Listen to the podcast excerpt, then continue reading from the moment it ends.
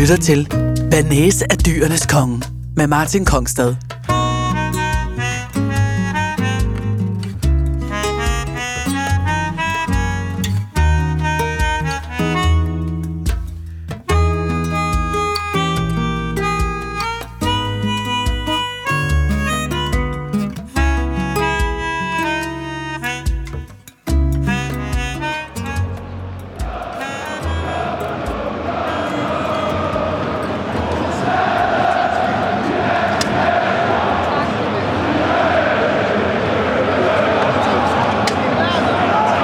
Til Banæs af dyrenes konge. For nogen er fodbold noget, hvor 22 mænd render rundt på en pløjemark og losser til en læderkugle. For alle os, der elsker sporten, er fodbold uendelig meget mere end det. Jeg synes, noget af det smukke ved fodbold er, at når man går ind på banen, så slettes alle de hierarkier, som findes uden for banen. Og derfor er fodbold også, efter min mening, et af de bedste steder at integrere mennesker.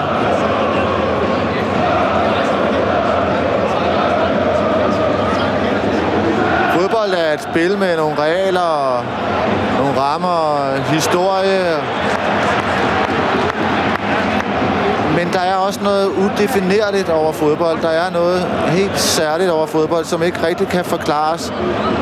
Men som folk ikke desto mindre har prøvet at forklare intellektuelt særligt.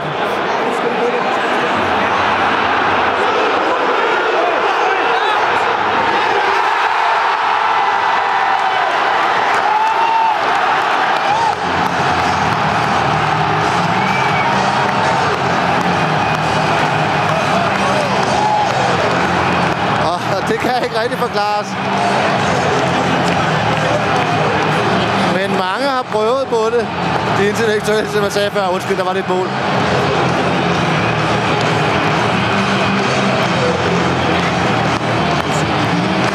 En af de fodboldspillere, som gennem tiden har prøvet at sige noget andet, end at det var dejligt at se bolden gå i mål. Altså prøvet at se fodbold fra et lidt større perspektiv, er William Kvist. Måske den bedste holdspiller, eller en af de bedste i hvert fald, lad os sige det sådan, som Danmark har haft. William Kvist indstillede sin aktive fodboldkarriere for 10 måneder siden.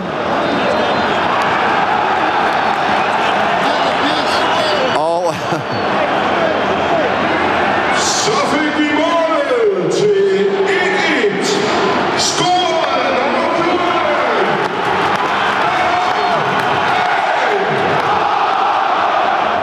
Om et øjeblik skal jeg mødes med William Kvist. Og der vil jeg altså prøve at få ham til at tale om nogle af alle de ting, han har tænkt, mens han spillede fodbold.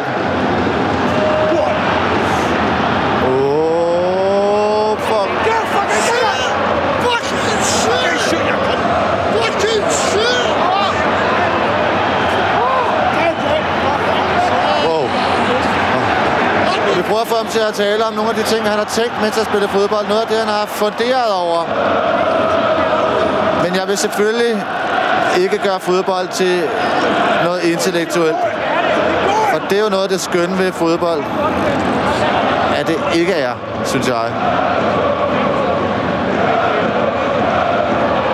Så jeg vil også spørge ham om, hvordan det var at være professionel i Bundesligaen, den tyske Bundesliga, og den engelske Premier League. Og vi prøver at lokke nogle historier ud af ham og høre, hvem de bedste var, han har spillet imod. Og om han nogensinde har været usikker på sine egne præstationer osv. Men velkommen til Banæs af dyrenes konge, og velkommen til en podcast med William Kvist, FCK og Danmark. Er det fedt, det her? Ja, det er...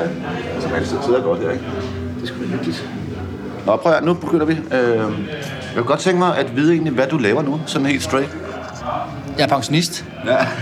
Nej, altså man kan sige, siden jeg stoppede som aktiv i NSK for snart et år siden jo, 9 måneder siden, jamen så har jeg jo 3 ben at stå på nu her. Mm. Og det ene, det er, at jeg sidder i bestyrelsen for Parkens Entertainment. Det er dem, der både ejer FC København Fodboldklub og Lalandia og kontortårnene og arrangere koncerter og de ting, der er inde i parken. Hvad skal du lave der?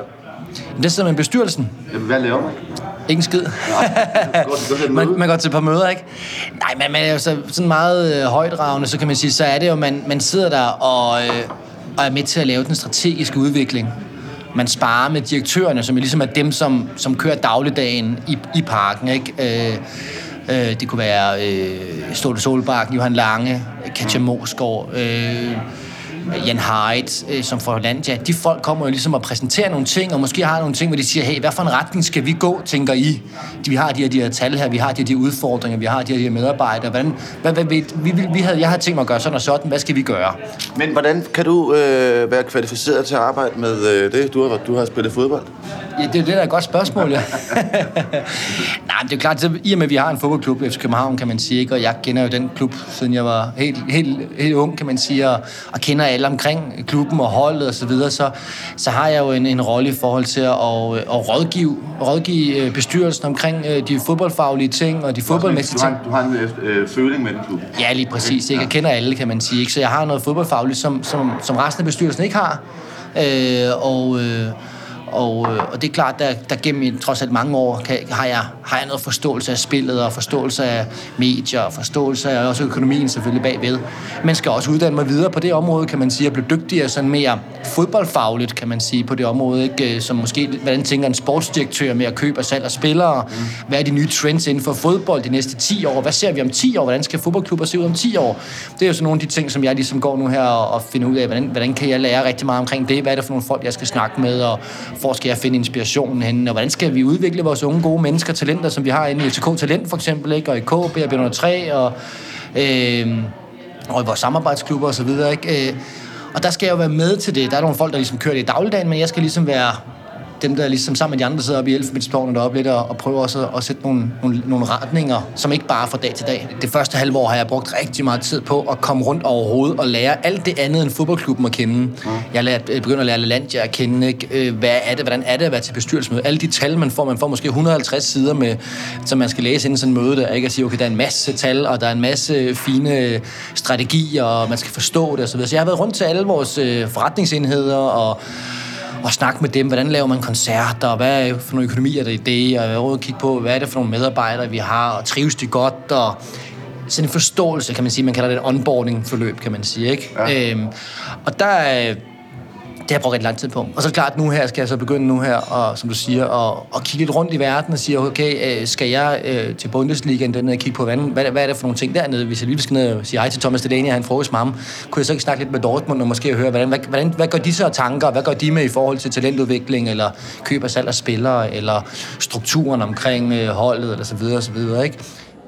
Restaurant Lola er et smukt mashup af Christianshavns eneste bevarede voldmølle fra 1783 og Camilla Seidler, formerly known as Latinamerikas bedste kvindelige kok.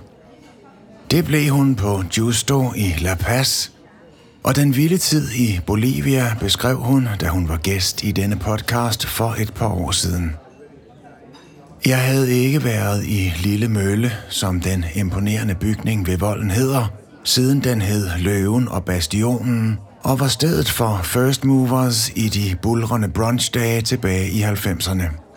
Det var en af de uendelig mange dage med gråvejr og 6 grader, og det var til frokost, hvilket kan forsvares i anmeldersammenhæng, da samtlige retter på frokostkortet er tilgængelige om aftenen, hvor man udvider à la carte med yderligere 6 retter.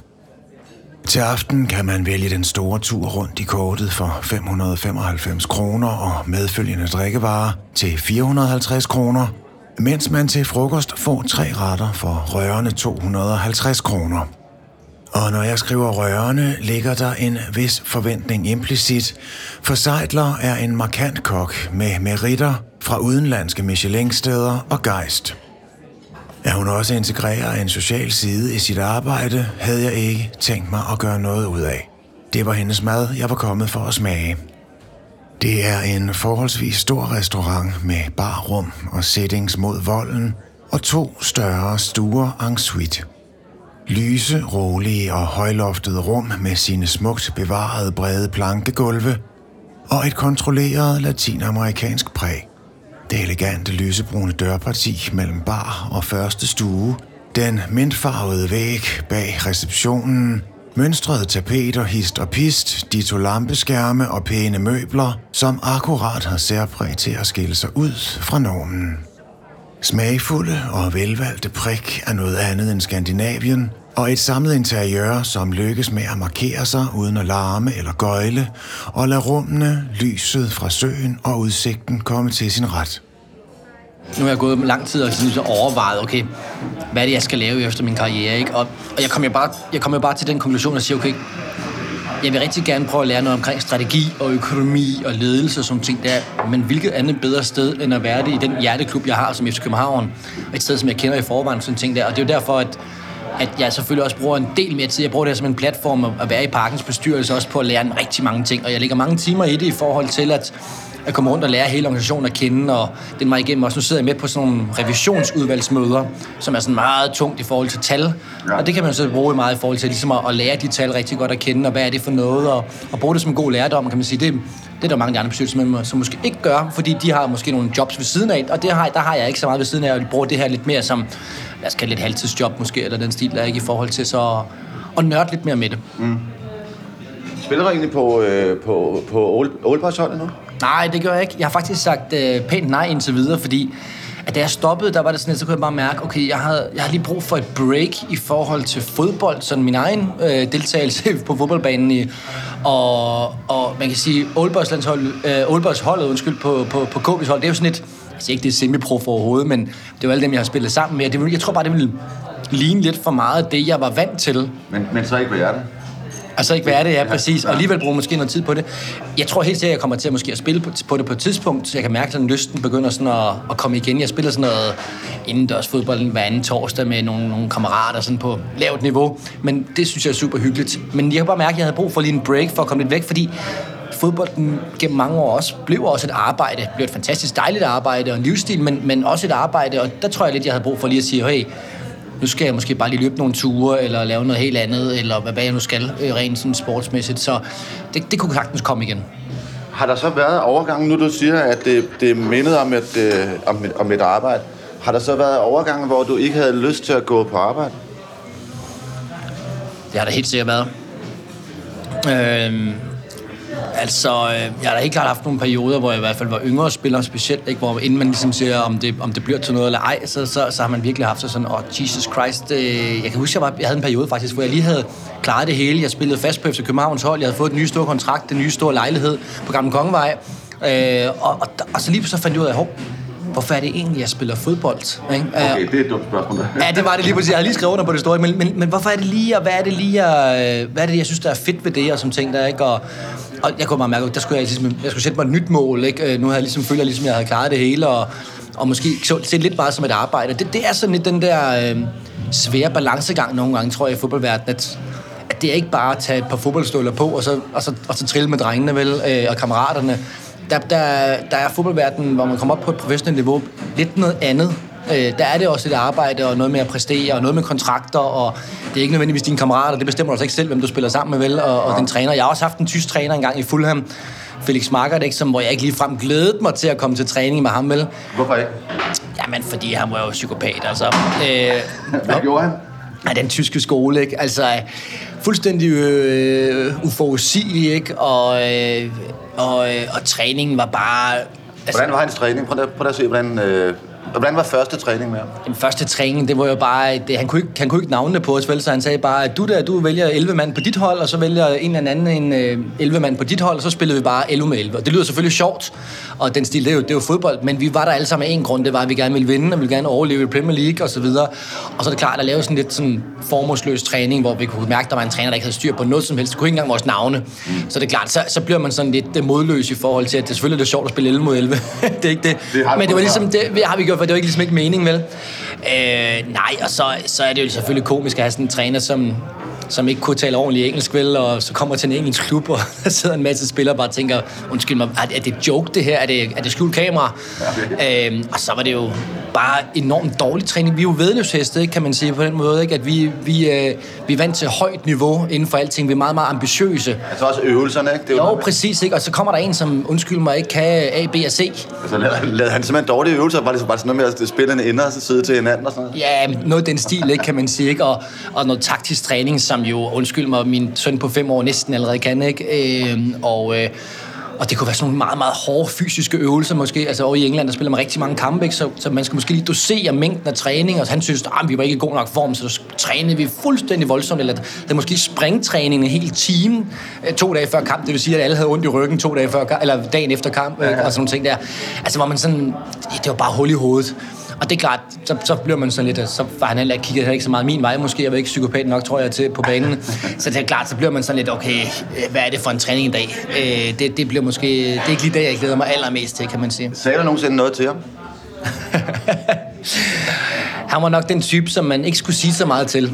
Okay. Så jeg tror, de fleste, de sådan undveg ham en lille smule. Okay. Så nej, det var ikke lige frem de lange, søde snakke, vi havde. Hvordan satte han holdet, når han ikke rigtig... Altså, var det også sådan lidt lige om larm eller noget? Jamen, det ved jeg ikke. Jeg har et eksempel med, hvor han bare... Før en vigtig kamp, vi havde... Det var alle sammen selvfølgelig, men det var meget, meget vigtig kamp, hjemmebanekamp. Så står han der i taktikrummet, og vi alle sammen står og kigger på ham. Og han går sådan lidt frem og tilbage. Så går han ned i brystlommen, og så trækker han sådan en 4-5 forskellige sedler frem. Og så kan man sådan se, at han sådan kigger på de der sedler sådan, og overvejer og sådan ting der, ikke? Og så siger han sådan lidt højt... Vi tager sgu den her i dag. og så læser han så din, og så beder han så assistenttræneren om at læse de spillere op, der skulle starte inden, og så går han ud. Og så ikke noget taktisk oplæg, bare sådan, det, når vi tager den her taktik, og så er det assistenttræneren, der lige kan skrive dem op på tavlen. Og det sjove er, så tager assistenttræneren kan så ikke stave navnene rigtigt, og sådan ting, så bliver man jo nok sådan lidt, okay, er det her Premier League, eller hvad er det for noget, ikke? Altså... Ja, så det er bare for at sige, det var måske komisk, og jeg kan grine af det nu her, men det var sådan ret... det var sgu ikke en så sjov tid, når man virkelig havde brug for at gøre det godt på det punkt. Ja, fordi der er det jo også, altså i verdenstoppen, der er det jo verdens hårdeste liga, ikke også? Premier League, tror jeg, det kan man godt sige, ikke? Ja, det synes jeg godt, man kan sige. Og det er jo klart, at du får en helvedes masse penge for det, og så vil du vil også gerne spille, jo selvfølgelig, men du vil også gerne vise, at du har alle de penge værd, ikke? Altså, det må være svært, det der. Jamen, det er det. Ja. Altså, det er jo klart, at lige Fulham var faktisk... Der var jeg jo flygtet lidt fra Tyskland, hvor det egentlig var gået meget godt i starten, og så til sidst kunne jeg ikke klare det mere om den tyske mentalitet, som var ikke lige mig. Og så tænkte jeg, nu kommer jeg over til Fulham og England, nu skal den her tilbage igen. Jeg skal jo spille i de store klubber, ikke kun... Altså, Fulham er også en stor klub, men endnu større klubber, ikke? Og der er det klart, at han ligesom kom på en eller anden måde og ødelagde lidt... Tysk træner, ikke? Kommer, ja, det er også ærgerligt. Ja, det er det. Jeg flygter fra Tyskland, så kommer en ny tysk træner, ikke? Og kommer ligesom og ødelægger lidt den chance, synes jeg selv, jeg havde fået, ikke? Og startede meget godt og sådan ting. Altså, så ja, det er en af de ting, hvor jeg sådan, man må bare sige, fodbold handler også lidt om held og timing, og der var en af de gange, hvor jeg bare siger, okay, der var jeg sgu ikke lige heldig. Så er der andre gange, hvor jeg sikkert har været heldig, men lige der var det ærger mig lidt over, ja. Det, når jeg tit har tænkt der, jeg kan også huske, at jeg i meget gamle dage talte med Flemming Poulsen en gang, da han var en helt ung mand, som ikke havde scoret enormt længe. Og så blev vi bare enige, så prøvede jeg på, og så kunne jeg sige, at det var simpelthen psyken var galt med, ikke? Der var noget psykisk, der gjorde, at han ikke scorede, fordi før der havde han scoret en masse mål, ikke? Men nu tror han ikke rigtig på det. Men jeg tænker også på, hvor meget tror du, at sådan en psyke spiller ind på, om man kommer på det kort, som træneren står med? Nu har han så 5 sædler med, altså om du havde stået på alle 5 sædler. Sindssygt meget. Altså jeg må sige, det er noget, det jeg har gået rigtig meget op i. Nogen vil måske sige, at jeg skal gå mere op i at kunne drible lidt mere, men jeg har gået enormt meget op i det mentale, og det med at kunne performe, selvom man måske ikke lige har verdens bedste dag, så vil minimum have et minimumsniveau, et bundniveau. Og så vil jeg sige, min oplevelse er jo, at når du kommer på sådan et Stuttgart-Fulham-niveau, som jeg var på, så kunne alle jo spille fodbold. Ja. Alle vidste jo godt, hvordan man skød en inderside. Ja. Alle vidste jo godt, hvordan man dækkede op. Alle gjorde det ting, og det egentlig handlede mere om, det var selvfølgelig, var der nogen, der havde nogle totale spidskompetencer, som var bedre end andre. Messi er jo selvfølgelig bedre end alle andre, kan man sige. Det er nogen, der var lynende hurtigere. Ja, præcis. Men grundlæggende handlede det mere om, kunne man have pæren med sig hele vejen? Altså, kunne man gøre det daglige arbejde, sådan som ikke blev skadet? Kunne man vide, at man var klar fra start af i morgen, ude bag mod Nürnberg, det er pissekoldt? Kunne man godt svinge sig op til det? Kunne man være klar på, at der er en eller anden sindssyg polsk bak, der bare lige vil klippe dig fuldstændig, ikke? Eller et eller andet stil der. Altså, at have den der mentale med, det tror jeg var rigtig, rigtig vigtigt. Jeg kan også godt se på mange af de, som virkelig kommer langt. De har den der, de vil mere, og de har muligheden for det, ikke bare fysisk, men de har også den kapaciteten op i hovedet til hele tiden at acceptere den situation, de er i, og kunne arbejde med det. Så omstille sig. Ja, også for eksempel, hvis træneren så ikke valgte dig, ja, at du ikke går helt i kulkænderne og siger, fuck ham mand, og nu gider jeg ikke, nu går jeg i byen i 3 dage i træk, i stedet for, så gider jeg sgu ikke at kæmpe for ham, men sige, okay, hvad der hvad? Det er vigtigt for mig at være her, så nu giver jeg den ekstra meget gas for at vise mig, at han taget fejl. Ja. Det er enormt nemt at sige, men det er også enormt menneskeligt at gå den anden vej og sige, ved du hvad, nu har jeg kæmpet så hårdt for det her, så kommer den idiot, der ikke tager mig med. Og der har jeg jo set rigtig mange, der har kaldt det slå op i banen måske, eller ikke kunne klare presset. Og der tror jeg i hvert fald, at den, noget vi kan i Danmark, det er jo, at vi er eftertænksomme, og vi er dygtige til ligesom at og have det hele menneske med. Ikke kun fokusere på det fysiske, ikke kun fokusere på det tekniske og taktiske, men jeg tror, vi er rigtig dygtige til at skabe mennesker, som også kan tage den sidste del med. Det der varme med sig selv, men også refleksionen og det mentale, som egentlig vi har nogle spillere, som ikke kan klare det. Altså, jeg synes jo, Christian Eriksen er et rigtig godt eksempel. Han er ekstremt dygtig teknisk og taktisk, ikke? Og så videre, og er en kreativ spiller. Men han har også det der med, at han spiller sgu sjældent rigtig dårligt. Han løber altid rigtig mange meter, han giver sig altid for holdet. Han spiller grundlæggende rigtig, rigtig godt, rigtig, rigtig mange kampe. Og det tror jeg, at vi som land i hvert fald, kan vi putte det ind i mange af vores fodboldspillere, så vil det være en fordel, som jeg ikke nødvendigvis alle andre kan. Ja, fordi det er jo faktisk, man kan jo sige, at noget man altid kan, eller burde kunne, det var, at man kan løbe, ikke? Altså man kan altid kæmpe. Altså det, også selvom man måske ikke har en dag, hvor man ikke lige rammer alle de tekniske ting, men man kan altid løbe og dække op og få taklet. Det kan man i hvert fald faktisk altid gøre. Og man kan jo sige, at det er en af de ting, som jeg i hvert fald har været rigtig god til. Ja. Fordi det er klart, regner det. Du har aldrig blevet sunket under det, du har altid holdt det. Ja, jeg har selvfølgelig haft nogle kampe, som ikke har været gode, og jeg har også haft nogle gange, for mange gange, hvor det har... Ja, men præcis, og det har været en af mine styrker, kan man sige virkelig, at have den her vedholdenhed og tålmodighed. Hvis du husker min tid i FC København som ung spiller, så var der jo mange år, hvor det var sådan lidt ind og ud af holdet. Og der kan man jo sige, at det der med så at blive ved, og have tålmodigheden og sige, ved du hvad, jeg kan mærke mine små skridt, det går den rigtige retning, det skal nok komme. Der er der nok mange andre, der vil have sagt, ved du hvad, det gider jeg ikke, det her pis, nu tager jeg til AGF, eller nu smutter jeg til Norge, eller nu stopper jeg, eller sådan, nu det fuck ham Ståle, ikke? Altså, det er der nok måske nogen, der vil nemmere at kunne have sagt, og der var jeg i hvert fald god til ligesom at blive ved, og lidt den der irriterende type måske, som og en vintertræning, der ved, okay, nu regner det, men i stedet for at løbe langsommere, så løber jeg sgu bare hurtigere, agtigt. Altså, ja, du går op imod det, sådan. Ja, altså, der kan man sige, det har i hvert fald, det her, tror jeg, har jeg tidligt lært på en eller anden måde, at det giver noget ekstra, at man løber, ikke fordi man nødvendigvis skal gøre mere, men det har givet en anden robusthed. Men hvad er det for nogen, fordi nu sagde du før, at du har ligesom har været stærk i det, men hvad er det for nogle... Hvilke nogle ting har du lært? Hvad er det? Er der nogle mennesker, der har kunnet lære dig noget om det? Er der noget, du har... Jeg gætter på, at du har gået på nogle kurser, eller haft en mentor eller andet. Jeg tror ikke bare, du har fundet på det hele tiden. Nej, det er klart. Altså, det kom jo meget af. En af de største ting var jo, at da jeg var 15, 16, 17 år gammel, der blev jeg udtaget til det, der hedder ungdomslandsholdet. Og der kunne jeg mærke, wow, der gik jeg lige et niveau op fra, at man måske var den bedste på KB's hold, eller en af de bedste på KB's hold, som jo trods alt er en stor klub og så videre, og var med til at spille Danmarksmesterskaber med KB og sådan noget. Så kunne jeg mærke det der med at blive udtaget til et landshold, altså det er det bedste i Danmark, og som tænkte, gjorde lige, wow, her vil jeg rigtig gerne være, men jeg er også bange for at falde fra. Det vil jeg virkelig undgå. Og det der blev sådan den måske instinktive reaktion, det var, hvad kan jeg gøre for ikke at miste det? Frem for at sige, wow, nu er jeg her, nu skal jeg virkelig vise, hvor god jeg er, nu prøver jeg lidt ekstra. Så prøver jeg egentlig måske bare at beskytte det. Og det gjorde jo egentlig, at selvfølgelig, på en eller anden måde, så blev jeg jo blød af det, men jeg kan bare huske, at det blev meget, meget negativt. Det blev en negativ tilgang til det hele. Jeg blev bange for at lave fejl. Og det blev faktisk sådan, at jeg tænkte, efter kampene, pyha, jeg lavede ikke nogen fejl. Det er ubehageligt. Ja. Og det udviklede sig faktisk til, at selvom jeg på en eller anden måde, jeg må jo stadigvæk have spillet godt, fordi jeg blev egentlig ved med at være på landsholdet, men måske er det en af grundene til, at jeg ikke har udviklet så meget, måske i de år, som det tekniske, eller sådan, det der med at drible sig. Ja, for jeg var bange for det. Til så lærte jeg nogle helt andre ting. Det var at have det højt bundniveau, og være med til at kigge på spillet, og spille den hurtigt videre, og den stil der, at lade spillet flyde, og dirigere måske, og sådan ting. Der er ikke nogle ting, som ikke, jeg ikke var bange for at lave fejl af.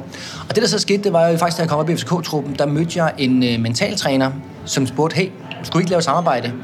Og der kunne jeg bare mærke efter de 2 første samtaler, wow, det her, det kunne måske være med til at udvide mit potentiale en lille smule, og gøre, at det kunne jeg forstå. Det var, jeg var lidt som en svamp. Hvad var det, han kunne sige til dig? Han kunne sige sådan noget med, undskyld mig, William, du siger, at du er lettet efter en kamp, og du lavede ikke nogen fejl. Tror du, det er den måde, du bliver bedst spiller på? Bare det spørgsmål, det skulle jeg stille mig selv selvfølgelig. Det er nogle gange svært, når man er 17 eller 18 år gammel. Men så sagde jeg, nej, godt. Vil du være med til at arbejde på det? Ja, det ville jeg gerne, for jeg kunne mærke, at det var et skridt, jeg skulle videre. Så det var den der hele den der bevidstgørelse, han var med til at gøre over for mig ved at stille spørgsmål hele tiden. Ikke? At sige, for eksempel spørgsmål, sige, hvem arbejder du bedst sammen med inde på banen? Ham og ham. Hvorfor det? Det har jeg sgu aldrig tænkt over. Nej, hvorfor det? Det er fordi, han er forudsigelig i forhold til dine ting. Men hvad med andet? Kunne du måske for eksempel arbejde bedre sammen med kanten, som er mere uforudsigelig? Er du ikke enig om, at i og med, at du ikke skal lave de offensive ting, men det skal han, i stedet for at råbe ham hele tiden, når han laver noget offensivt, så rose ham, når han gør de rigtige ting, whatever, defensivt, eller et eller andet den stil der, så prøv at vinde nogle af de ting, som man måske lidt mere instinktivt i fodbold, i spillet, om at være bedst og vinde, sådan lidt instinktivt kommer til at gøre, som egentlig ikke måske er sådan det bedste for en selv og helheden. Fordi man kan jo rent faktisk godt se ud, som om man er med, men så kan man ligesom stille sig lidt, sådan så man er svær at aflevere til, altså hvis man er bange for, at den får bolden, fordi man ikke vil miste den. Kender følelsen af, at ligesom ikke trække helt fri af manden, men bare ligesom næsten, sådan så man ikke får den? Jeg tror, jeg er en af dem i Danmark, der kender den allerbedst. For det har jeg også prøvet på et landshold. Ja. Og det har jeg også prøvet, fordi jeg siger ikke, at det vil sikkert noget, jeg kommer til at skulle kæmpe med resten af mit liv som person. Grundlæggende i alt det, jeg laver. For jeg vil gerne gøre det så godt som muligt, og jeg hader at lave fejl. Sådan er jeg som person. Ja. Men det er klart, altså, det var jo noget, der også vendte tilbage til mig. Det var jo ikke bare sådan, fordi jeg så lige fik de der 2-3 spørgsmål og arbejdede med det også tid, så er det bare væk. Altså, der kom jo i perioder, hvor jeg blev usikker, hvor jeg ikke var god nok, hvor træneren måske sagde, skal han spille, eller skal han ikke spille? Så kunne jeg også godt have oplevet det måske i en landskamp og sige, ved du hvad, jeg stiller mig lige en meter bag ham der, så får jeg ikke bold. Nej, det er det. Og der er det klart, der arbejder jeg rigtig meget på hele tiden at undgå at komme derhen i hvert fald. Jeg arbejder hele tiden på at være offensiv i mit mindset og prøve at få bolden så godt som muligt, og det blev jo også bedre og bedre. Men der kan jeg jo i hvert fald se, jeg er i hvert fald lidt bange for, at hvis jeg ikke havde haft sådan en mental træner, så havde jeg sgu nok blevet en udmærket fodboldspiller alligevel. Men jeg har ikke nået halvdelen af, hvad jeg har nået i dag. Fordi jeg havde den tendens til måske at blive lidt defensiv i mine aktioner. Og jeg tror lidt, jeg har slået knuder på mig selv, og til sidst så havde jeg bare ikke blevet god nok til FC København, tror jeg. Hvis jeg havde stået bag manden hele tiden, så havde jeg ikke blevet god nok til at spille mod Barcelona i Parken, vel? Så jeg skulle ikke være god nok til at spille i Bundesliga eller Premier League eller på landshold så mange år, for der skal man tilbyde noget mere. Og det var sådan min udfordring, og der tror jeg, hvis du kigger på ikke bare mig, men på alle mulige andre, alle mulige talenter, der tror jeg rigtig mange har deres egne udfordringer. Der er ikke nogen af os, der er født perfekte. Og vi kommer hele tiden til at blive mødt af nogle forskellige trænere og et miljø, som er forskelligt, og holdkammerater er forskellige. Nogle dage, der regner, nogle gange, der skinner det. Og der vil vi alle sammen have, lad os kalde det, vores udfordring. Og der tror jeg rigtig meget på, at det er ikke fordi, jeg siger, at alle skal have en mental træner, men at jeg tror rigtig meget på den der mentoring, at der er nogen, at man ligesom kan snakke med omkring de ting, der er svære, eller kan give en indspark og sige, ved du, jeg kan se dit spil eller din personlighed. Kunne du overveje måske mere og mere den her retning, og måske kunne hjælpe nogen med at sige, hallo, hvis du gør sådan og sådan her, så har jeg selv prøvet, at det hjalp mig sådan og sådan. Lad os sige det på den måde. Jeg kan i hvert fald meget hurtigt kigge på en fodboldbane og se, hvem der har haft det ligesom mig. Ja. Fordi det kan man se på kropsproget. Man kan se det i udtryk. Hvad er det, du kan se på deres krop? Måden, de er vendt på, eller hvad? Ja, det hele. Man kan se det på den måde, inden de får bolden. Tør de kigge sig omkring? Hvis du ikke vil have bolden, og prøve at undgå at få bolden, så behøver du ikke kigge dig omkring, vel? Fordi så behøver du ikke at orientere dig. Så hvis du kan kigge på mange, der ikke orienterer sig, enten kan det være, fordi de ikke er dygtige nok. Det er sådan en ting. Men så er det også bare, fordi at de ved jo allerede, at de vil spille bolden tilbage igen. Så de behøver ikke orientere sig. Så der er ikke nogen grund til at se, hvem nogen andre er. Præcis. Okay. Eller noget af den stil. Altså ja, det er meget åbenlyst, og der er sådan en nervøsitet omkring det, kan man sige, ikke? Og så prøver man tit så at gøre noget andet. For eksempel noget af det, som jeg gjorde meget, hvis jeg ikke ville have bolden, så prøvede jeg så. Og det er jo så også en måde at komme ind på kampen på, men så arbejde. Sige, okay, så kunne man måske være meget overenergisk, når de andre havde bolden, med at løbe rundt og prøve at takle og sådan ting der, ikke? Måske på en eller anden måde på at sige, okay, det var lidt nemmere, der kunne man ikke på samme måde lave fejl. Der kunne man måske få lavet en god eller et par gode ting, og så kunne man måske få selvtilliden til at ture og gøre noget godt med bolden, ikke? Men det er sådan nogle ting der, som jeg klart i dag er meget god til at identificere, tror jeg. Det er en måde at kompensere på, som jo også kan være gavnlig for det. Men prøv at vi har jo alle sammen brug for en sekser. Ja. en rigtig defensiv sekser, tøfting, kvist-agtigt, ikke, som kan give den gas, og ikke nødvendigvis er det store med bolden, men for til at glide. Vi har jo alle sammen nogle roller. For mig var det bare sådan, at, at til sidst blev det begrænsende i forhold til, hvis jeg skulle nå Premier League-niveau og landsholdsniveau, så skulle jeg blive bedre med bolden også. Ja. Jeg skulle ture mere. Og jeg ville aldrig nogensinde nødvendigvis skulle være lige så god som Christian Eriksen med bolden. Men min udfordring var bare at løfte det niveau. Og der er det klart, selvfølgelig er det fantastisk at se. Nu har vi også Thomas Delaney i FC København har været det en, der bare tonsede rundt og bankede til den. Og han udviklede jo også det andet, ellers var han ikke kommet til Dortmund. Han har jo også udviklet at have bolden. Og for nogle år siden var han ikke så god med bolden, men det skulle han også udvikle for at tage det næste skridt, hvis han skulle blive bedre end FC København og komme videre derfra, kan man sige. Ikke? Og det er bare for at komme tilbage til at sige, der er det jo ikke alle, der skal lære min historie. Der er nogen, der skal lære min historie, som siger, hov, det der, det lyder faktisk lidt som mig. Det spørgsmål, som William stiller mig indirekte i den her podcast her, det lyder faktisk lidt som mig. Skulle jeg måske prøve at tage fat i det, hvis det er det, jeg skal prøve at løfte? Og andre ville måske have at sige, okay, det er ham der, William. Det er jo sådan den type, at jeg skulle mere ham vingen eller angriberen. Og så skal man måske spejle sig noget andre, eller have hjælp til noget andet i den situation. Kan du huske, hvad dit første skridt væk fra den rolle der? Man kan sige, at heldigvis så øvede jeg mig inden, at det lige frem blev landskamp på det der. Ja. Altså fordi, at det var jo klart noget, jeg tog fat i allerede, inden jeg blev, hvad kan man sige, inden jeg blev sådan fast FC København-spiller. Så man kan sige, at jeg havde jo heldigvis nogle redskaber allerede, inden jeg ligesom blev en fast del af FC Københavns hold, til at arbejde med det. Og det var vigtigt, fordi det er klart, at blive kastet direkte ind i en landskamp og være bange for at lave fejl, det ender ikke godt. Så det var så det, man siger, der har jeg jo haft en langsom kurve i forhold til at bearbejde det der. Og jeg kan sige det på en måde, jeg har jo heldigvis haft flest landskampe, langt flest landskampe, hvor jeg bare tænkte, kom med den bold, vi spiller kraftigt i parken, mand, det kender jeg fra FC København, nu skal vi fremad. Og derfor er jeg jo glad for, at jeg ikke blev kastet ind i det på den måde, at jeg havde en langsom indflyvning, trods alt, på det der. Men jeg tror da, hvis man tænker, hvis nu sidder der nogle FCK-fans derude og tænker, okay, jeg kan da faktisk godt huske ham der, William Kvist, som ung spiller, som kom ind som kantspiller sidste 20 minutter. Og jeg synes, det var mærkeligt nogle gange, at han ikke bare tog bolden og løb fremad, og han havde den der ene chance for at gå ned og drible en mand. Jeg ville hellere spille bolden tilbage, så vi kunne beholde bolden, og vi førte måske 1-0. Fordi der var jeg måske en lidt mere kedelig, beregnende type, og Ståle havde sagt, lad nu være med at gå ind og satse alt muligt. Ikke? Måske andre havde tænkt, ved du hvad, det er min chance der. Nu tager jeg sgu lige den her. Ikke? Første ret i frokostmenuen med mosaik. En hvid mandelcreme med syltede cherrytomater i bunden, og både sorte og hvide bønner. Og det var fint tænkt med den blide mandelcreme og de små tomatangreb, men jeg kommer til at kede mig en kende, når jeg bider i sådan en bønne. Hvordan skal jeg sige det pænt? Det var ikke en ret, som gjorde et uudsletteligt indtryk. Lola er ikke et latinamerikansk køkken. Det låner fra hele verden, og det kommer os til gode i hovedretten, som, så vidt jeg kunne spørge mig frem til og forstå, egentlig stammede fra en overvejende muslimsk forstad til Mumbai. Lam Selvam hed den, og den lå og kiggede op på mig, som om den havde noget at fortælle. En lødigt orange stuvning af lammeborg og bulgur, og det kan være jo komme at sige, men helle dusse da, hvor havde den ret dog meget på hjerte. Jeg har søgt efter god indisk mad i København i mere end 25 år. Ledt op og ned af gader og stræder efter den kvalitet, som jeg i mine unge år mødte på de gode indiske steder i London. Restauranter som Tamarind og i nyere tid Trishna, som har en Michelin-stjerne og en formidabel frokostmenu til lidt over en 200 mand. Og det har aldrig lykkedes mig at finde et sted herhjemme, som kunne bide spids. Det kunne den lammeret, som lå foran mig. Ingredienserne var indbydende, og selve curryen med et væld af nuancer.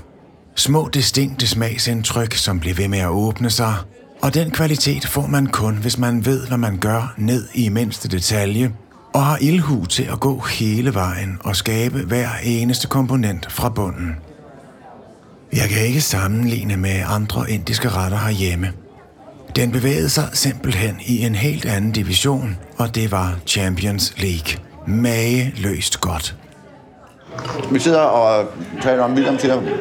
Han har talt med Kasper Hjulman om, hvordan Danmark kunne komme til at vinde VM om 12 år. Ja, lige præcis. Nej, det vil sige, at jeg tror, det er rigtig vigtigt, at vi som lille land også... udover at jeg er sådan et holistisk tænkende menneske, at jeg også gerne vil, udover bare at bygge gode fodboldspillere, eller uddanne gode fodboldspillere, også gerne vil være med til at danne dejlige, gode, varme mennesker. Så kan man sige, at hvad er det, vi kan i Danmark? Vi har ikke nogen store ressourcer i vores undergrund, og vi har ikke alle mulige forskellige ting, og vandet er ikke anderledes her, måske end altså mange andre steder, og vi er kun meget få mennesker. Men noget af det, vi altid har kunnet være, vi har været rigtig gode til at samarbejde, og vi har været gode til at kigge på som hold og så videre. Og kan vi uddanne en Messi engang, så er det jo fantastisk, men i hvert fald er det der med at få en fordel, kender også fra FC København i forhold til, at vi har et hold, som virkelig er svært at nedbryde, og vi arbejder godt sammen og gør hinanden bedre, og sådan så at 11 mand bliver 12-agtigt på banen, ikke? Og det er også derfor, hvis vi nogle gange nogensinde virkelig skal op og lege med de helt store drenge, så vil vi jo aldrig nødvendigvis blive bedre på fysikken end Frankrig, fordi de har nogle fantastiske atleter at tage fra i fysikken. Det taktiske er måske også et svært sted at blive meget bedre end alle mulige andre, fordi det er i hvert fald måske et sted, man kan blive lidt bedre. Og så det tekniske, jamen de uddanner også fantastiske fodboldspillere et sted der. Så hvor er det, vi måske har en lille fordel, eller kunne være bedre end dem, som de måske har lidt svært ved at kopiere. Og det er måske den tanke omkring med holdet og så videre, at vi er en enhed kunne blive en enhed på en anden måde, samspillet der og så videre.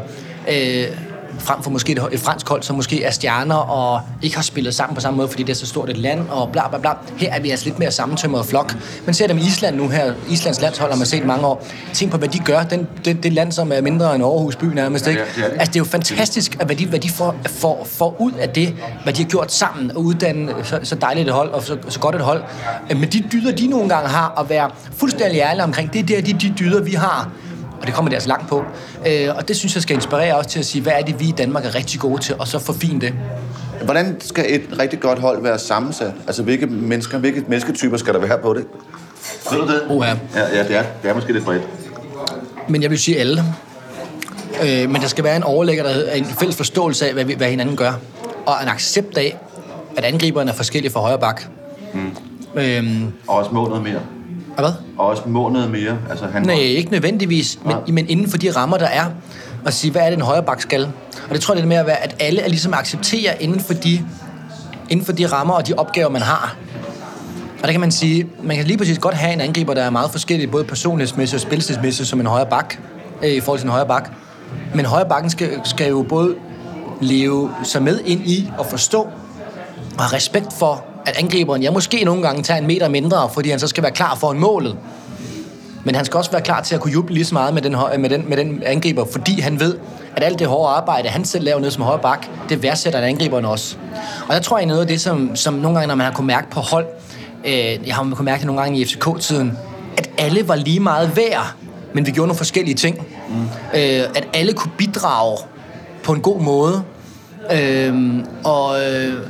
Og det tror jeg er vigtigt, fordi at når man er angriber, så har man tit en lidt speciel mentalitet, eller i hvert fald en anderledes mentalitet end en sekser, eller en midterforsvar, eller en målmand.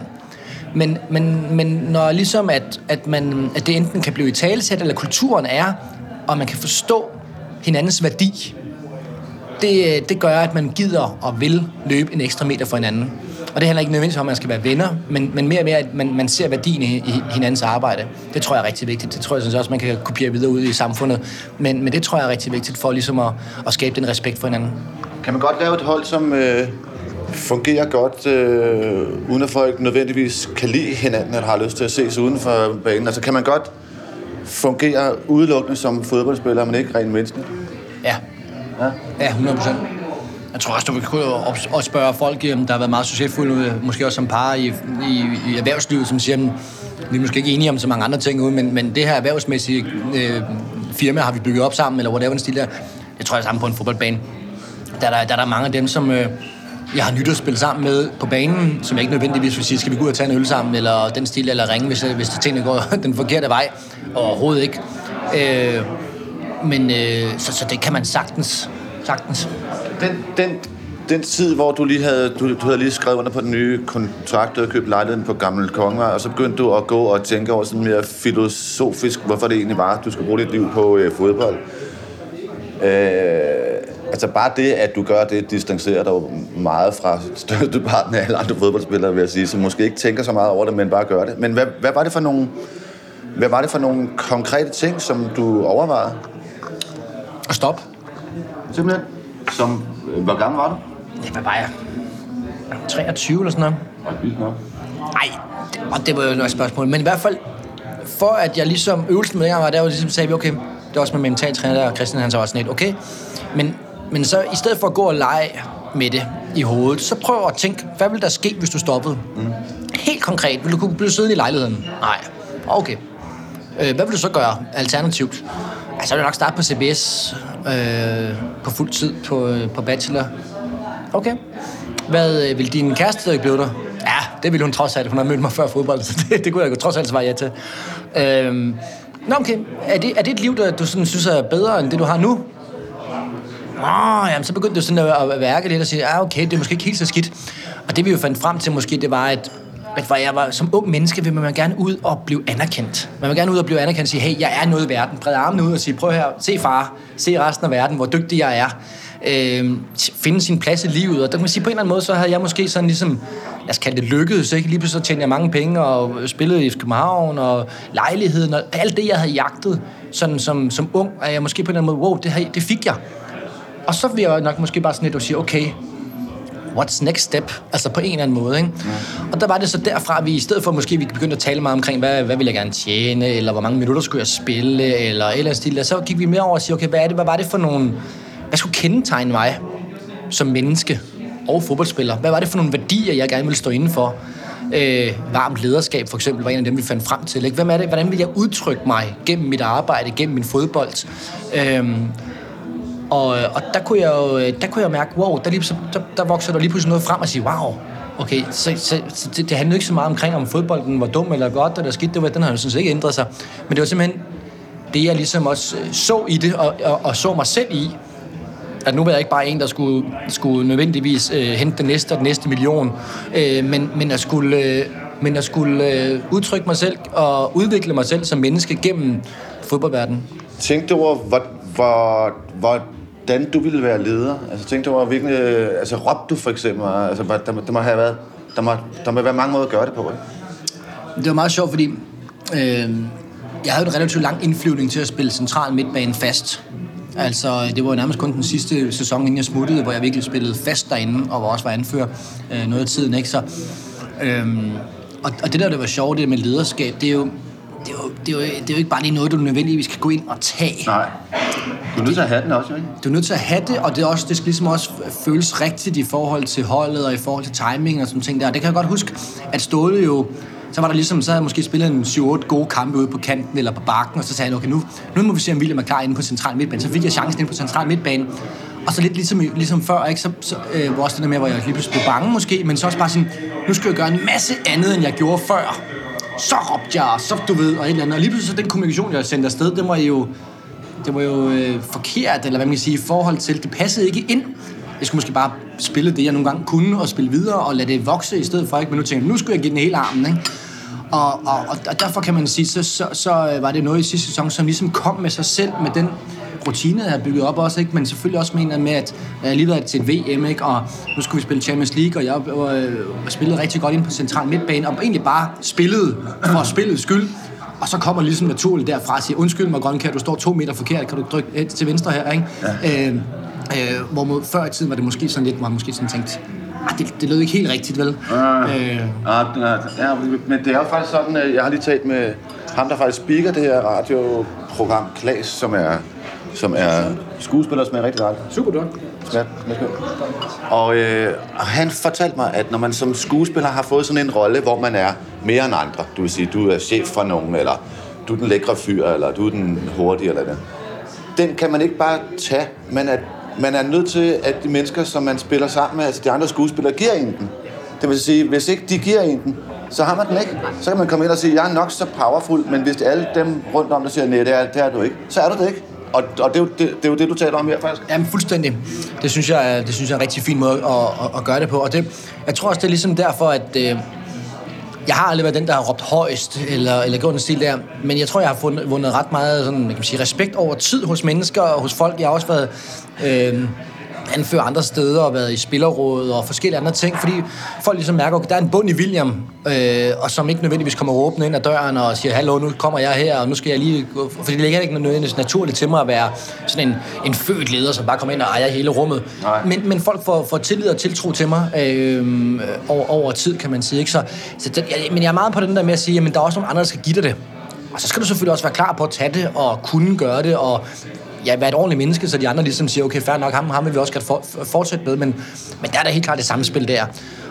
Og der, hele det der, synes jeg er enormt interessant, fordi min oplevelse gennem mange år i fodbolden, det er, og det er sådan lidt udefinerbart, men der er mere mellem os mennesker, og vi kan, det er ikke fordi, det skal ikke være sådan en udnyttelse, men vi kan få mere ud af hinanden, tror jeg. Jeg tror, vi kan spille hinanden bedre. Simpelthen give hinanden den bedre i skoen, frem for i knæet af bolden, ikke? Mm. I mange sammenhænge. Og nu er jeg stadigvæk heldigvis kun en ung menneske. Jeg kan ikke definere det lige pludselig. Lige nu kan jeg ikke definere det bedre. Jeg vil håbe, når vi spiser frokost om 10 år, kan jeg godt lidt bedre. Men der tror jeg, der er noget af det, som jeg som leder rigtig gerne vil med til, at vi kunne spille hinanden bedre som hold. Og det er også derfor, jeg siger det med, at hvad er det, vi i Danmark kan? Jeg tror, vi kan. Vi er født og opvokset bedre til at kunne forstå den del og kunne acceptere hinanden. Vi har solidariteten, og vi har brug for hinanden mere end måske andre, hvor de skal være lidt enkeltstjernen, ikke? Og det tror jeg, vi skal bruge rigtig meget som en styrke. Hvad sagde dine holdkammerater til, at du tænkte over emner, som du tydeligvis har gjort? Altså, du har jo, vil jeg sige, jeg har jo mødt ret mange fodboldspillere. Det er ligesom, at det virker som om, at du tænker lidt mere over tingene end de fleste. Nu jeg håber jeg ikke, jeg er grov overfor, men det er måske. Men det mener jeg faktisk. Og hvad har dine medspillere gennem tiden sagt til det? Til den tidligere? Nej, det er klart, at det er måske ikke alle de her tanker, det er ikke noget, som det er også noget, jeg kan man sige. Du har ikke sagt det efter hver? Nej, det har jeg jo ikke. Nej. Altså, jeg håber, at jeg har efterlevet det lidt.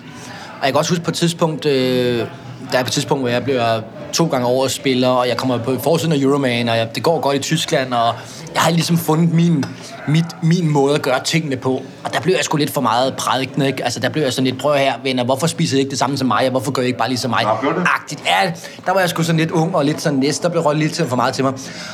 Og der kunne jeg godt på et tidspunkt høre lidt selv, ved du hvad, jeg gider sgu ikke være sådan en prædikant, som løber rundt der, og jeg kunne også, jeg kunne jo se, at folk kunne performe på forskellige måder, fandt jeg også ud af, okay, folk er sgu forskellige, så det er min måde, og der kom jeg over til noget, der hedder lidt mere, jeg er til rådighed, så det vil sige, hvis folk kan ligesom se, okay, der er et eller andet med ham vil jeg sgu godt lide, så vil jeg meget, meget gerne dele alt det, jeg har, og alt det, jeg kan, men jeg vil ikke nødvendigvis gå rundt og blamere alle for at forurene luften med alle de ting, jeg synes, der er rigtigt og forkert, kan man sige. Og det er en af de ting, jeg sådan i hvert fald holder lidt fast i forhold til det der med, at ikke jeg kunne dømme andre folk på samme måde, og ligesom sige, det er min oplevelse, og den er sgu meget subjektiv, og den passede godt i den tid med mig der, med den opvækst, jeg havde, og så videre. Men det kan godt være, at der er nogen, der siger, det kunne jeg lære noget af, og det vil jeg gerne. Og det er også blandt andet derfor, at der er en del unge spillere, der engang imellem kom hen til mig og sagde, hey William, jeg kan se, du gør sådan og sådan, og så videre. Hvad betyder det? Og så har vi haft nogle rigtig gode, lange snakke og sådan ting der, og jeg håber, der er mange af dem, der har fået noget ud af det. Men det har ikke været noget, jeg har gået rundt og prædiket mere. Nej. Var der nogen, der sagde noget til dig, eller lige lå den slippe sådan, hvad du... Eller nu kommer... Altså, jeg kender godt tonen i sådan et fodboldrum. Så er der en, der kan sige en lille ting, og så griner alle, fordi alle tænker den samme ting. Ja, det turde de nu ikke. Ej, Hvad hedder det? Det er da klart, selvfølgelig, at jeg har fået en masse gas omkring mine juicemaskiner og min meditation og alt det der. Hvis jeg ikke havde gjort det, så jeg ser det heldigvis lidt mere som kærlighed. Jeg synes, jeg har opfattet det som kærlighed, at de godt ved, at jeg er lidt nogle gange lidt skør og har spist bøffer til morgenmad og lavet trancedans og alt muligt mærkeligt. Jeg tror bare, mange af dem har respekteret, at jeg siger, okay, det er ikke sådan en anden... Det er i hvert fald ikke her på de sidste mange år, har det ikke været sådan en anden... ting, jeg har gjort for at ligesom at være vigtig, eller for at være anderledes. Sådan er William bare, og ja, det er lidt skørt, og William kan sagtens deltage på lige vilkår med alle andre i alt muligt andet, og det er ikke, fordi han skal så have specielt treatment eller sådan noget. Så det griner vi med ham på en eller anden måde forhåbentlig lidt. Der er også nogen, der har grinet af mig, tror jeg. Men... Ja, nu du siger det, hvad var det der trancedans for noget? Jamen, det var en tid... Ej, Jesus Christ, mand. Det var en tid i Stuttgart, hvor jeg var meget, meget...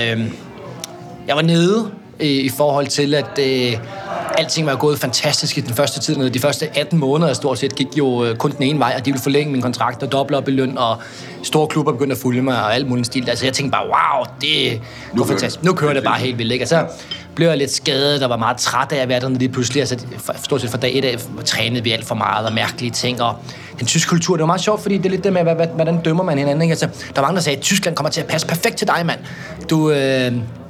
Du kommer til tiden, og du er ordentlig, og så videre, og så videre, og så videre. Og det er meget sjovt, jeg fandt ud af, at der var slet ikke plads til smilet. Der var ikke plads til friheden, som jeg også har. Nysgerrigheden. Jeg er totalt nysgerrig. Ikke plads til noget som helst. De optog alt min tid, og så videre. Og over tid, og den sidste ting var bare, jeg gik fra FC København, hvor jeg tænkte, okay, det er et højt niveau, men jeg forventer, når jeg kommer i Bundesligaen, at alt taktisk, teknisk, træningsmæssigt, fysiologisk er et højere niveau. Og det var det bare ikke, synes jeg i hvert fald. Var det? Jo, men det var det måske på en anden måde, men det var bare en helt anden kultur, en helt anden måde at arbejde på, så jeg blev nok bare sådan lidt, det var ikke lige det, jeg skulle. Så jeg ville gerne videre. Og der gik det bare desværre en masse tid og noget politik og nogle penge og alt muligt stil, og lige gik der bare for lang tid, før jeg kom væk derfra. Og det satte sig bare, fordi jeg trods alt også et følelsesmenneske, og min mave snørkede sig bare sammen, og kunne næsten ikke. Altså jeg var ellers normalt ret god til at arbejde med det mentale, men det blev bare for meget for mig. Jeg kunne simpelthen ikke, komme over og være irriteret tit, og køre til træning og tænkte nogle gange, for helvede, det gider jeg altså ikke det her. Mm. Eller den stil, ikke? Ja. Og så var det, vi sagde, okay, ham med mentaltræneren, han kendte en eller anden sjov bevægelsesprofessor, Johan Borkald hedder han, en gammel svensker, som arbejdede over på Odense, tror jeg. Og han fløj mig ned, og han var nede og se en kamp. Det var blandt andet, vi dækkede også lidt over omkring, at vi skulle arbejde sådan lidt i forhold til kropssprog, også i forhold til lederskab og kommunikation og sådan ting. Der ikke... Vidste han noget om fodbold? Ikke så meget. Det lyder godt. Ja, ikke så meget, men han kunne jo godt se den kamp, og det var sådan en af de der kampe der, som ikke gik så godt. Jeg startede inde, men fik kun en time, ikke? Og så blev vi buet ud efter en time dernede, og vi var bagud 2-0 mod et eller andet lortehold, ikke? Og det var bare sådan meget sjovt. Nå, så var det jo sådan set bare det, at trancedansen, som han så fik mig ind i, var en måde at få kroppen til at reagere frem for at tænke. Okay. Og det er jo sådan en, jeg vil ikke sige, det er sådan noget rave-agtigt noget musik, men det er jo sådan noget ret syret musik. Men var det nogle særlige trin, eller skulle det bare danse? Det, der var meget sjovt, det var nemlig, at han prøvede ligesom at få mig... han prøvede ligesom at snurre mig rundt, for ligesom ikke at skulle ind i en eller anden... Jeg har også gået til klassisk dans. Jeg skulle prøve at lade være med at tænke. Jeg skulle simpelthen prøve at give slip for hovedet, og lade kroppen bestemme. Og det var ret mærkeligt, fordi med de ting, han gjorde, det hele tog kvarter, den der selve dansen der, efter 3-4-5 minutter, kunne jeg bare mærke, så var der et eller andet, som ikke var mig, men som var følelsen. Og efter en 6-7 minutter, så stod jeg simpelthen i den mest aggressive dans, og det var ikke mig, eller det var meget specielt, altså sådan lidt en ud-af-kroppen-oplevelse på en eller anden måde, ikke? Og hvor jeg kunne mærke den vrede og frustration og ked af hovedet på en eller anden måde kom ud. Og så bagefter, så kunne man så ligesom, så da det hele var færdigt, så var der bare sådan en dejlig lettelse og træthed, og så snakkede man lidt omkring det. Jeg har ikke prøvet det siden, men det var en sindssygt sjov, spændende oplevelse, og fortæller mig bare, at der er mere mellem himmel og jord, end vi lige har. Det er ikke, fordi det er sådan religiøst, men vi har så meget i kroppen, og kroppen som den fysiske krop, og hjerne, og hjerte, og sjæl, eller hvad vi kalder det, hænger sammen, og det spiller alt sammen ind. Mm. Og det tror jeg bare er ekstremt vigtigt. Og der er igen nogle ting, som vi skal være nysgerrige på som mennesker, som vi ved godt, nogle gange har vi det godt i selskab med nogen, og nogle gange har vi ikke, og der er nogle kemier der, som vi slet ikke har fundet ud af endnu. Det var en rigtig sjov oplevelse i hvert fald, og noget, men også noget af det mest syrede, jeg lavede. Men ja, der er fodboldmæssigt? Nej, det var heller ikke meningen, hva'? Nej, altså det var jo meget sjovt, fordi så lavede vi lidt mere i forhold til det med bevægelse og sådan ting der. Kunne man, hvis man skulle være lidt mere frigjort, hvordan kunne man så være lidt mere frigjort i det spil? Og der prøvede vi at sige, okay, kunne man være en flod frem for et træ? Altså, jeg følte mig nogle gange måske lidt mere som en træstamme, der var sådan meget stiv. På banen. Ja, kunne man være lidt mere en flod, eller sådan noget ting der. Og det var jo... Som en flod. Ja, det var jo sådan lidt mere for sjov, men bare sådan... Som en, det er jo rent sjov og ballade, kan man sige, ikke? Og det stoppede da ret hurtigt, det var ikke noget, men det var sådan nogle sjove eksperimenter, som jeg synes, jeg har fået rigtig meget ud af som menneske, og måske ikke nødvendigvis så meget som fodboldspiller, men noget, som udvider den verden, man er en del af. Ja. Det er så meget klogt. Ja, hver eneste gang, at vi slår den, og så siger vi igen noget klogt. Vi så taler om, at, at fodbold er en lidt gammeldags macho-sport. Der er visse ting, det er fordi vi taler om det i forlængelse af trancedansen, ikke? Så, jamen, der er ikke mange spillere, der vil have sagt offentligt, at de havde været til trancedans. Så taler vi bare om, hvem det er, hvordan tonen er, hvad det er for en måde, man taler til hinanden på i fodbold, ikke? Og det har ikke forandret sig, synes jeg, siden jeg var lille. Nej, altså man kan jo sige, som du selv siger, så er fodbolden, den har nok noget udvikling i sig stadigvæk, i forhold til at følge lidt med samfundet, tror jeg. I forhold til, at sprogbrug og sådan ting der, i forhold til, nu kan det være i forhold til homoseksuel eller hele LGBT-udfordringen, kan man sige. Så er det klart, det er noget, jeg synes, det er godt, at vi er opmærksomme på. Så vi har forbund, der er opmærksomme på det, vi har hold, der er opmærksomme på det, og så videre, fordi jeg tror ikke, der er så mange, der egentlig har noget ondt med at sige det, hvis man råber et eller andet åndssvagt på banen, men det er bare et, trods alt et sprogbrug, som ikke behøves at bruges. Så det synes jeg egentlig er en god ting, at der er sådan en relativ... Det var fordi, vi lige talte om, at man godt kunne sige, kan en aflevering, altså en meget svag aflevering for en bøsseaflevering, ikke? Altså det har jeg i hvert fald, det har jeg gjort selv, tør jeg godt sige. Ja, det har jeg lige den der, men altså noget i den stil i hvert fald, det kan også være noget med en tackling eller en stil, ja. Der, ikke? Altså, så har det måske nok ligget sådan, som det er en eller anden kulturarv, kan man sige, på en eller anden måde, tror jeg, i fodbold måske, eller i sprogbrug, som er blevet der. Og det tror jeg egentlig bare, vi skal jo bare stille og roligt, eller ikke stille og roligt, men det skal vi ligesom have ud. Det hører egentlig ikke til der. Og der var lidt den samme i forlængelsen, det vi kom fra, det var også ligesom i forhold til, at lidt i forhold til med at være de blødere ting i fodbolden, for eksempel det med, at du siger, at der er ikke så mange måske, der har sagt, at de var til trancestand, for eksempel de blev drillet meget, eller blev set skævt til, eller sådan ting, der ikke, og der er det klart, der har jeg måske så også, ikke med vilje, men der har jeg i hvert fald også sådan ligesom set, okay, det er også vigtigt for mig, trods alt, at fortælle, når folk gerne vil høre omkring en, som måske har gjort nogle flere tanker, eller været i tvivl, eller været bange for at lave fejl, eller så videre, så videre. Jeg tror, det er ret vigtigt for os unge mennesker også at høre, at en, der har været på højeste niveau, har været bange for at lave fejl, ja.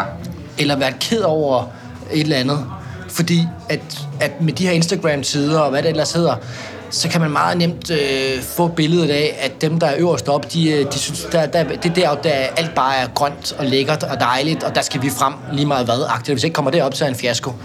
Det vil jeg i hvert fald meget gerne være med på at sige, okay, selvom når man er deroppe, så er der sgu også ting deroppe, hvor jeg ikke er et supermenneske overhovedet, eller ting, der er knap så sjove. Og det tror jeg bare, har jeg i hvert fald haft som en vigtig del også, at jeg skulle, når folk har spurgt, i hvert fald være med til at dele, ikke? Og der tror jeg også, at vi som fodbold kan have lidt mere den der rummelighed i forhold til at fortælle mange forskellige historier. Og nu har jeg brugt Tøfting nogle gange, ikke? Som det gode eksempel på ham, der bare smadrer igennem, og ikke så meget pisser derudad-agtigt, ikke? Og så er der måske meget den anden retning, som er lidt mere, okay, hvorfor er det, jeg spiller fodbold, og hvad er det for noget, ikke? Og et eller andet stil der, mentale ting, og trancedanser, sådan. Og der tror jeg bare, at vi skal prøve at kigge på det og sige, okay, men der kunne være en rigdom i, at vi ligesom kan have plads til det hele, og alting, for der skal fodbold være en... Vi ser det også i forhold til integration og hele verden samlet som fodbold og sådan ting. Der ser fodbolden som en fantastisk redskab til, ligesom at vi mennesker og tillid og gode ting og integration og lære hinanden og forstå hinanden at kende, ikke? Og så videre. Lære os selv at kende også måske gennem fodbolden. Og det fylder meget hos mange, og derfor tror jeg også, vi skal være gode til at passe godt på, hvad fodbolden er for folk også. Er der nogen af alle dem, du har spillet overfor, som du husker særligt? Det er det, for det er jo klart nemt at bare sige Messi. Ham tog jeg ikke gå efter bolden så meget på, vel? Altså. Kunne du ikke gå ind på... Nå, du har jo spillet over for Messi. Ja, nej, men det er jo klart, det er jo, altså, nej, men der var målet sådan set bare, han ikke driblede mig, ikke? Ja, igennem. Ja. Altså, der var det jo bare at stå og afvente, ikke? Fordi man vidste godt, hvis man stille på benet frem, kan man sige, ikke? Nej, men jeg synes, Schweinsteiger spillede jeg mod, dengang vi var... altså, Bayern Münchens hold på et tidspunkt der med Schweinsteiger og Kroos. Og du ved, Schweinsteiger lå som 6'er, og Kroos lå sådan lidt som 10'er eller 8'er, ikke? Jeg kan bare huske, at jeg tænkte, den aflevering, man har set den så mange gange fra Schweinsteiger op i midtbanen gennem til Kroos, som lige første gang spiller den videre til en angriber, ikke? Og jeg tænkte, den holder jeg i dag, den skal jeg nok lige, du ved, ikke? Den fanger jeg, når han lever. Ja, den skal jeg lige være opmærksom på, ikke? Og jeg kan bare huske, at det var bare fucking umuligt. Altså, de var bare så gode, ikke? Og havde jeg lige i øjet den ene vej, så kunne Kroos ham, to skridt den anden vej, ikke? Og så var det den anden vej igennem i stedet for, ikke? Og der tror jeg bare, der var et niveau, som jeg tænkte, okay, der tror jeg lidt måske, jeg havde lidt ligesom nogle gange, måske Viborgs midtbanemand har det mod FCK dengang, ikke? Altså, de havde lige et ekstra gear, ikke? Desserten var overmåde elegant, en fin lille servering med uhørt cremet tekstur og en overvældende smag af mandarin. Det sprøde var praline på chili og pekannød, og det var en ret, som man kunne have fået hos en moderne parisisk Michelin-restaurant. Jeg gik opløftet derfra og overbeviste mig selv om, at jeg var nødt til at tage dig til igen. Det skete en mandag i det tidlige forår. En fugl eller to vågede at synge lidt, og jeg fornemmede, hvor enestående det kan blive at sidde på en af bænkene foran Lola en sommeraften. Der var 6-8 gæster foruden mig, og de lignede nogen, som læste Politikken. Et par lokale rockstjerner var hjemmevante i den bageste del af restauranten, og jeg tog plads i den midterste stue. Denne gang gik jeg à la carte og lagde ud med husets ceviche, for sådan en har de selvfølgelig. Man serverede den i en køn glasskål. Fisken var sandart, dressingen var klassisk lime, koriander og et autentisk skud chili.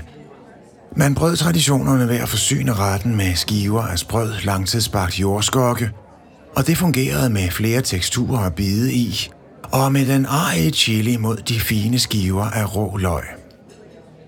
Der er ceviche-tsunami disse år i København, men jeg ville vælge Lolas.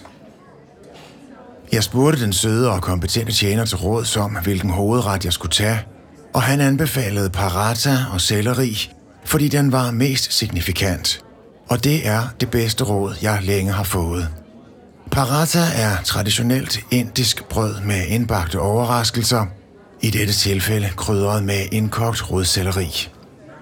Man brugte en art mørdej med rigelige mængder olivenolie og ghee, klaret smør, som havde trukket med krydderier for at booste smagen. Det fyldte brød var anrettet med yoghurt og hjemmelavet chutney på sennepsfrø og stikkelsbær, og en elegant ansats af brede strimler marineret selleri, skåret på japansk mandolin, og så var der fyldet. Knoldsellerien havde kogt med en hjemmegjort garam masala, sammenstukket af blandt andet fennikelfrø, korianderfrø, dildfrø, muskatblomme og nød, ristede karryblade og givet en hel del mere, og det var bare at få det hele på gaflen i en bid. Der var et teksturmirakel kørende af sprød, smørmættet dej, creme og henholdsvis den al dente båndselleri og den kogte midte. Smagen har jeg ikke ord for. Den eksploderede som et nytårsfyrværkeri over dronning Louises bro. Den præcist styrede krydderiindkogning i brødets midte med de dragende krydderier, som skiftedes til at træde frem. Den pirrende, syrlige chutney, som prikkede til kirtlerne. Smørrets tryghed, den rene smag af selleri på toppen. Jeg havde ikke forventet, at en af årets bedste retter ville være en indisk funderet ret, men ingen tvivl om, at det var tilfældet. Jeg var blæst tilbage i sædet og bad tjeneren om hjælp, og han forklarede, at Seidler i sin tid på Justo havde arbejdet sammen med Renata, som hun hjertens gerne ville have til byen for at lave mad på Lola, og at denne var kæreste med David, som tog med og viste sig at være indisk Michelin-kok. Sådan er det altså gået til, at København har fået en indisk kok i verdensklasse. Sørg for Guds skyld for, at de bliver i byen. Jeg kiggede omtumlet ned over kortet og fik øje på en dessert med kantarel. Det er blevet en paradedisciplin i det højere moderne køkken at lave mindre sukkerede desserter og inddrage svampe. Jeg har en lang historie med netop kantarel, har fanget den i 40 år og tolererer ikke andre tilberedninger end den, jeg lærte af Henrik Rønning Petersen i Tisvilde i 1981. Pasta med kantareller. Niks. Kun Henriks stuvning på hvidt brød med masser af citron, tomatfileter, sort peber og et hav af piskefløde duer, mente jeg, og det mener jeg ikke længere. Der er åbnet for en dispensation, og den tilkommer Lola. Man havde lavet den cremede is på stegte kantareller, tilføjet karamel, lavet med Karl Johan Fong og toppet med nougatine på boghvede og sukker af tørrede trompetsvampe, og der var skovbunden endelig igen. Et sanseangreb af sensommer og formidabelt, som de enkelte svampe markerede sig. En dessert, som både ville tilfredsstille den søde tand og ham den sure i hjørnet, som havde en aftale med sig selv om ikke at kunne lide dessert. Konklusion. Lola er en smagfuld og personligt indrettet restaurant med uhørt god beliggenhed og et køkken på højt internationalt niveau til uhørt medgørlige priser. Vinkortet er et mix af moderne og klassiske vine, og jeg har lyst til at flytte til Christianshavn alene for at kunne komme der ofte. Det er længe siden, jeg er gået så opløftet ud af en dansk restaurant. Ja, det var Noma i efteråret. 3 retter ud af 6 kandiderer til årets ret i Banæs regi, og det var vel at mærke ikke retter, som man kan finde noget andet sted i landet. Tag dig ud i flokke og busser. Det er chokerende godt, hvad de præsterer på Lola. Lola, Christianshavns Voldgade 54 i København, får et gevaldigt 11-tal.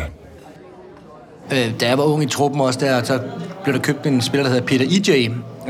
En afrikansk angriber. Jeg tror, han kom fra Malmø. Eller, ja, han kom fra en svensk klub. Ja, fra svensk klub i hvert fald. Jeg tror, det var Malmø. Men han havde lidt svær tid her, og var sådan lidt en sjov person, og havde lidt svært ved at komme på holdet og sådan ting der. En af hans måde at komme af med frustrationen på, det var at gå ordentligt til mig. Jeg var ligesom det spæde kid, ikke? Og det var ligesom hans måde at vise over for omverdenen på, eller måske få noget frustration ud. Så der var klart, der var nogle gange, hvor jeg bare kunne se bolden sådan... Ja, jeg var nødt til at gå til bolden, men jeg vidste bare, okay, det kommer til at gøre ondt. Hvad var det, han gjorde, så han gik bare hårdt ind i det? Ja, altså en hensynstøs takling, som han for eksempel ikke ville gøre over for Peter Møller på holdet, eller for nogle af de andre. Der har en respekt for, okay, det gør man ikke der, vel. Men over for mig, som han godt vidste, jeg var måske lidt mere en sød knægt, som ikke ville... Så kunne han måske lige få noget aggression ud, eller vise, at han også var noget i den her trup, måske, eller et eller andet stil, ikke? Der kan der i hvert fald huske et par situationer, hvor at... der var nogle knopper forrest og noget op i knæhøjde, og du ved, den stil der, eller sparket bare ud, eller et eller andet stil der. Ham var jeg ikke verdens bedste venner med, rettere sagt. Og det på et tidspunkt, der kan man sige, så tror jeg egentlig bare, jeg var så lille i truppen, da jeg egentlig accepterede det, uden at vide sådan helt præcist, hvad jeg skulle gøre igen, ikke? Men altså, det er jo noget, man lærer, og det er en del af tingene, og det er jo klart også i forhold til Tyskland, ikke? Altså, så der var det jo også, altså, der har jeg helt sikkert også fisket nogen, fordi det er en del af det, den del af på banen også, at man kan sætte respekt i forhold til det, ikke? Og også på træningsbanen i forhold til, altså Tyskland, der var jo meget sjovt, der var sådan ligesom, at når vi havde tabt 2 kampe i træk måske, eller sådan ting, der, så kunne træneren finde på at sige, nå, hvem er det af jer, der vil det mest, ikke? Og så i dag tager vi benskinner på, man træner faktisk tit uden benskinner, men i dag tager vi benskinner på, ikke? Okay. Så vidste man godt, okay, og så kan man jo sige, vil du være med i lejen om at flæske, eller vil du lade være? Vil du bare blive fæsket-agtigt, ikke? Eller vil du stå over i hjørnet, så må du måske ikke komme på holdet, vel?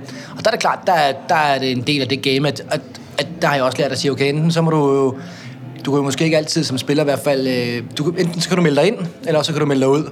Og der var der også nogle gange, hvor jeg siger, okay, så må man melde sig ind. Og så gik du hårdt til det? Ja, helt sikkert. Det er der ikke nogen tvivl om. Har du råbt meget? Ja. Nok mest mine egne spillere jo. Ja, ja, det har jeg. Jeg tror, det var virkelig noget, jeg udviklede. Jeg tror virkelig også, at hvis du sådan spurgte i FCK-truppen nu her, og de sidste par år, indtil jeg var hjemme, så noget af det, jeg var god til, det var at dirigere mit hold. Altså, det var noget af det, jeg var allermest skarp til. Jeg var rigtig, rigtig god til at forudse spillet, kende taktikken, se timing i, hvornår man skal løbe, så jeg kunne jo fortælle, hvem og hvornår, og hvordan hvorledes de skulle løbe, og så videre, så videre, så videre. Det er klart, at det har en ekstrem stor effekt. For eksempel, ikke? Altså, ja. Grønkær, han hang jo altid sit, ikke? Ja. Så han skulle lidt længere frem, ikke? Han var lidt langsom der. Men hvad hedder det? Jamen, det vil jo være, at lad os sige, vi står og venter i vores 4-4-2 FCK-system, ikke? Og deres målmand spiller bolden ud, ikke? Og så vil vi jo stå og afvente, hvornår sætter vi presset ind, hvornår vil vi ligesom sige. Og der vil jeg jo, så snart jeg kunne se, nu er det, så vil jeg råbe et eller andet, pres, ja! Yeah! Altså, vi ved jo godt, hvad fanden det handler om, så ja, kunne måske være bare, eller whatever, et eller andet. Jeg kan ikke engang huske, hvad det er nu, jeg sagde, men et eller andet, ikke? Og der er klart, og ja, hvis jeg kunne se en eller anden, der stod forkert, ikke? Jamen, venstre og højre og længere frem op, og ligesom blev med at sige, ja, hvis de spiller bolden videre, så til næste mand. Det vil være en af tingene, helt klart. Og det er klart, det blev jeg jo enormt god til, også i forhold til landsholdet dengang, at vi måske spillede lidt løsere koncept, så var det rigtig vigtigt, at jeg i hvert fald trods alt fik Delaney på plads, og måske en kant eller Eriksen lidt med ned og dække nogle områder, som der var vi ikke lige så centimeterfokuseret som FC København, vel, men var det vigtigt i hvert fald at få folk i rigtige områder, Og det er klart, det udvikler jeg helt klart som central midtbane, at være god til ligesom at få folk på plads og dirigere og kunne se, hvornår kunne vi presse, hvornår kunne gøre nogle forskellige ting der. Men det lyder næsten som om, du har råbt hele kampen igennem stort set. Altså, du må have råbt meget. Ja, jamen, altså, det er klart, det blev en stor del af mit spil til sidst, specielt ikke kommunikationen i det. Altså, man kan sige, som, hvis man karikerer skal sige, de første periode i FC København, der dirigerer jeg meget med kroppen. Altså styret meget med kroppen. Kropssprog er også en stor måde at kommunikere på, ikke?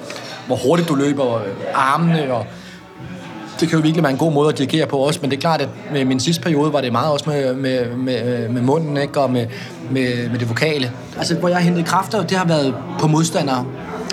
Det kunne for eksempel i en periode, hvor jeg tror, jeg var ret irriterende, hvis for eksempel det var et indkast, så kunne jeg finde på bare at løbe direkte, altså sådan give en ordentlig skulder til en eller anden, som ikke stod og forventede det. Så vidste jeg, okay, nu vil han lidt tilbage til mig på et eller andet tidspunkt. Og det gav mig sådan en, okay, så skal jeg være på mærkerne, sådan, så han ikke lige får mig på et eller andet tidspunkt. Det kunne godt være. Det brugte jeg i hvert fald i en periode for ligesom at få det der modspil. Og det der altså går lige en tackling fra start af, eller gør et eller andet den stil der. Det kunne da helt klart godt tænde op. Er der nogle af de gamle kampe, der godt kan komme til dig? Er der nogle øjeblikke, eller nogle situationer, eller skud eller takling eller mål? Ja, men der er rigtig mange. Og der er også nogle ting, hvor jeg tænker, ej... Prøv at fortælle om en af dem. Ja, men jeg havde her... forleden dag, jeg havde bare sådan en ting, hvor jeg tænkte... Jeg ved ikke, jeg har lavet lidt yoga, så jeg synes, at min hofte er lidt mere smidig her, ikke? Og så tænker jeg, tænk mig, hvis jeg lige fik bolden der, ude foran feltet, det er på vej ned mod stemmestribunen, det mål, der står ned mod stemmestribunen inde i parken. Og kunne jeg lige have fået den ude fra venstre kant, det kunne være Grønkær, lige har spillet mig ind. Jeg har lige taget en første berøring, og så sparket den med vrist over i langhjørnen. Den kunne jeg lige mærke med den hofte, jeg lige havde fået nu her. Den kunne jeg lige mærke, den har lige siddet derovre i langhjørnen, ikke? Det er sådan nogle ting, så jo, og så kommer der... Det er jo lang tid siden, jeg har været i Stuttgart. Det er lang tid siden, jeg har været i Fulham og sådan noget, men en gang imellem popper der et eller andet ligegyldigt. Det er ikke sådan nogle vigtige nødvendigvis ting, men sådan et billede af Craven Cottage, altså i Fulham Stadion.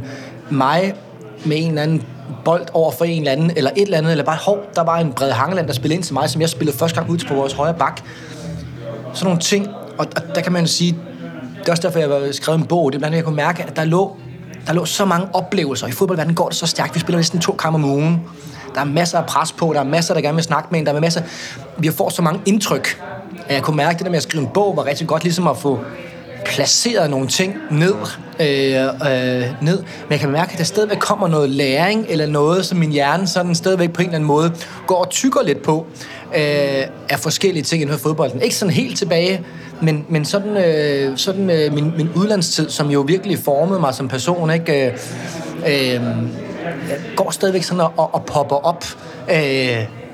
Altså, og det fortæller mig i hvert fald, at der stadigvæk er nogen, der gumler lidt på de der oplevelser stadigvæk. Mange har sådan spurgt mig i løbet af efteråret, hvor jeg stoppede der, og sommeren der sådan, hvordan er det? Er det helt forkert? Og sådan ting, der ikke er. Og det var meget sjovt, det gik op for mig sådan at sige, okay, fordi mange fodboldspillere får måske sådan nedturen lige efter, de er stoppet med at spille fodbold. Men jeg havde sådan en masse spændende ting at se frem til med bestyrelser og sådan ting, der ikke? Og også min mor og far har jo meget været sådan, husk nu, der er også et liv efterfølgende, og du ligesom også kan komme godt ind i et nyt liv. Og det var ligesom det, der måske var målet, hvor jeg sådan faktisk her først i december sådan begyndte at tænke, okay, nu har jeg nået det. Nu har jeg både nået at have haft en god karriere på fodboldbanen, men også nået at lave den gode omstilling sådan til livet efter. Altså nu har jeg fundet de 3 ben der, nu kører vi kun parken, sport og entertainment, så også lidt med A-landsholdet og spillerrådet på A-landsholdet at gøre, og noget med North også, som er vores e-sporthold i parken. Okay. De 3 ting. Nu er jeg ligesom kommet videre, og nu er der gået noget tid, og nu er det, jeg tror ikke lige, jeg falder et sort hul i morgen, vel, for jeg sådan tænker, hvad er det hele forkert og sådan ting der. Men det er klart, når jeg har i hvert fald stor respekt for, at jeg i alt den tid, jeg kendte min kone, har vi kørt fodboldmodus.